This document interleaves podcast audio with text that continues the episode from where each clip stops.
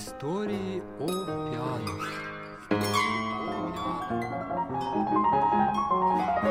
О форте... О форте...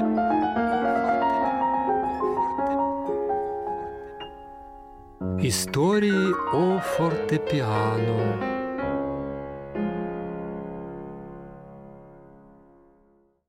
Уважаемые радиослушатели, мы продолжаем наш цикл рассказов «Истории о фортепиано». Пятый рассказ под названием «Появление фортепиано в России. Петербургская версия».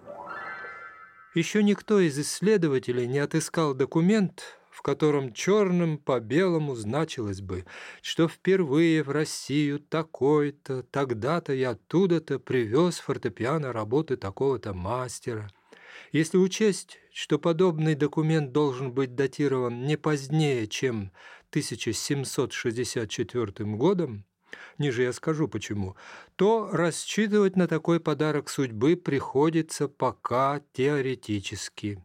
Однако я, будучи отпетым оптимистом, надеюсь все же на удачу. Где-нибудь в архивном фонде такой документ завалился между листов совсем других времен и тем, да и залежался там. Но пока суть до дела, я предпринял собственный поиск подобного свидетельства, обратившись к массовому письменному источнику за 1728-1828 годы, главному периодическому изданию России, ими которому Санкт-Петербургische Zeitung и Санкт-Петербургские ведомости. Не имея здесь возможности охарактеризовать специфику ведомостей подробно, дам на этот счет лишь краткую справку. Вообразим, что с завтрашнего дня все отечественные газеты станут печататься на иностранном языке, а потом только переводиться для нас на русский. Каковы будут наши ощущения? В каком тоне мы будем обсуждать подобные газетные тексты? Трудно представить. Но представить можем ли мы себе, что однажды это с нами, точнее с нашими предками, уже случалось? Наверное, нет. В голове не укладывается. Однако вспомнить об этом мы имеем возможности, надеюсь, имеем потребность помнить об этом. Год 1727. Уже два года, как ушел из жизни Петр I, в Санкт-Петербурге впервые в истории России стала печататься газета, но на немецком языке. Она называлась «Sankt-Petersburgische Zeitung». К счастью коренных петербуржцев, вряд ли поголовно разумевших по-немецки, с 1728 года «Zeitung» стали переводить на русский язык. Таким способом газета выходила на всем протяжении XVIII века по два раза в неделю тиражом в 104-105 номеров в год, да еще с прибавлениями, называясь Санкт-Петербургскими ведомостями и Санкт-Петербургische Zeitung. Да, нечего сказать, оригинальную манеру общения выбрали себе наши соотечественники. Именно эта газета сыграла выдающуюся роль как в сближении музыкальных культур многонационального населения тогдашнего Петербурга, в частности русских и немцев, так и в насыщении того же населения массой разнообразнейшей информации о музыкальных инструментах, разумеется, и о фортепиано. По сквозном прочтении ведомостей за указанный период я заключил – точнее предположил, что первые фортепиано завезли из Западной Европы именно в Санкт-Петербург. В связи с этим я и рассматриваю здесь петербургскую версию появления фортепиано в России. Мое предположение основано на следующих фактах.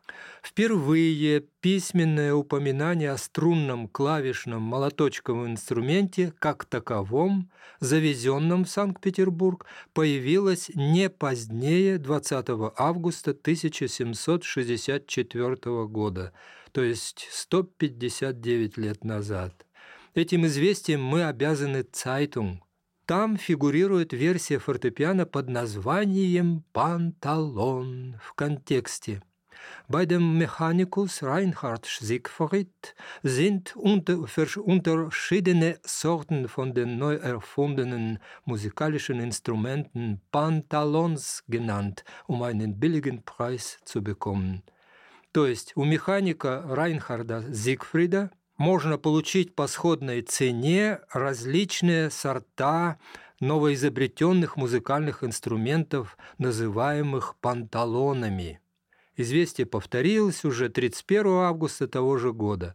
Ведомости отметили появление этого инструмента лишь год спустя, то есть на русском появилось объявление, 30 августа 1765 года. У придворного музыканта Ферстера имеются для продажи и делаются на заказ флигели, паталоны, так именно, и клавикорты. Описка в названии инструмента была исправлена 2 сентября на панталоны. Замечу, что наиболее раннее письменное свидетельство о бытовании панталона в Германии, например, датируется 1731 годом а в 1740-х, 50-х годах немецкие мастера активно работали над совершенствованием его конструкции. И в результате появился целый ряд модификаций клавишного молоточкового инструмента, различия между которыми, к сожалению, остались неописанными. Сами немцы даже не знают толком, что это было, как это было.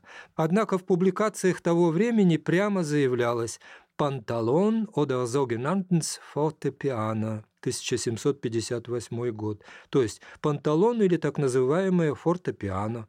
Pantalons oder Fortepiano Clavecins, 1763 год, то есть панталоны или фортепиано клавесины. И здесь, отождествляя панталон с фортепиано, авторы, к сожалению, не вдавались в подробности.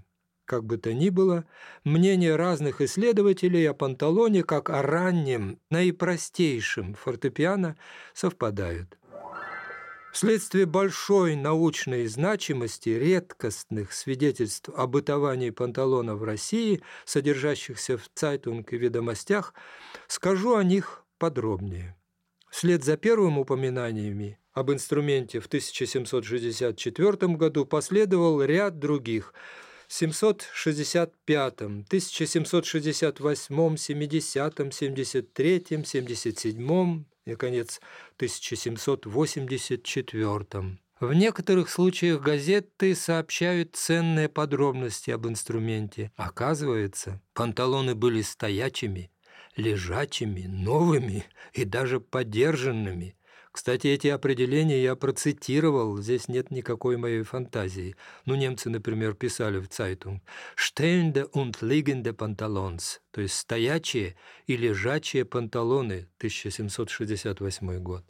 Безусловно, панталон да еще с такими определениями, для петербуржцев был беспрецедентной диковиной. Иначе ведомости однажды не стали бы разъяснять – будущего месяца такого-то числа в аукционной камере с публичного торгу продаваться будут новый панталон. И в скобочках написано «инструмент музыкальный». Наконец, и это очень важно, однажды в 1777 году панталон отличен от фортепиано. На стрелке в Микулинском доме продаются у актуариуса Карца панталоны фортепиано, которые инструменты всякий день видеть и о цене у него спросить можно. Однако об отличительных особенностях этих двух инструментов источник, к сожалению, великому не сообщает. Ну и в 1784 году в Zeitung промелькнуло слово «панталон» предполагаю, в последний раз. В дальнейшем с упоминаниями об инструменте я больше не встретился ни в Zeitung, ни в ведомостях.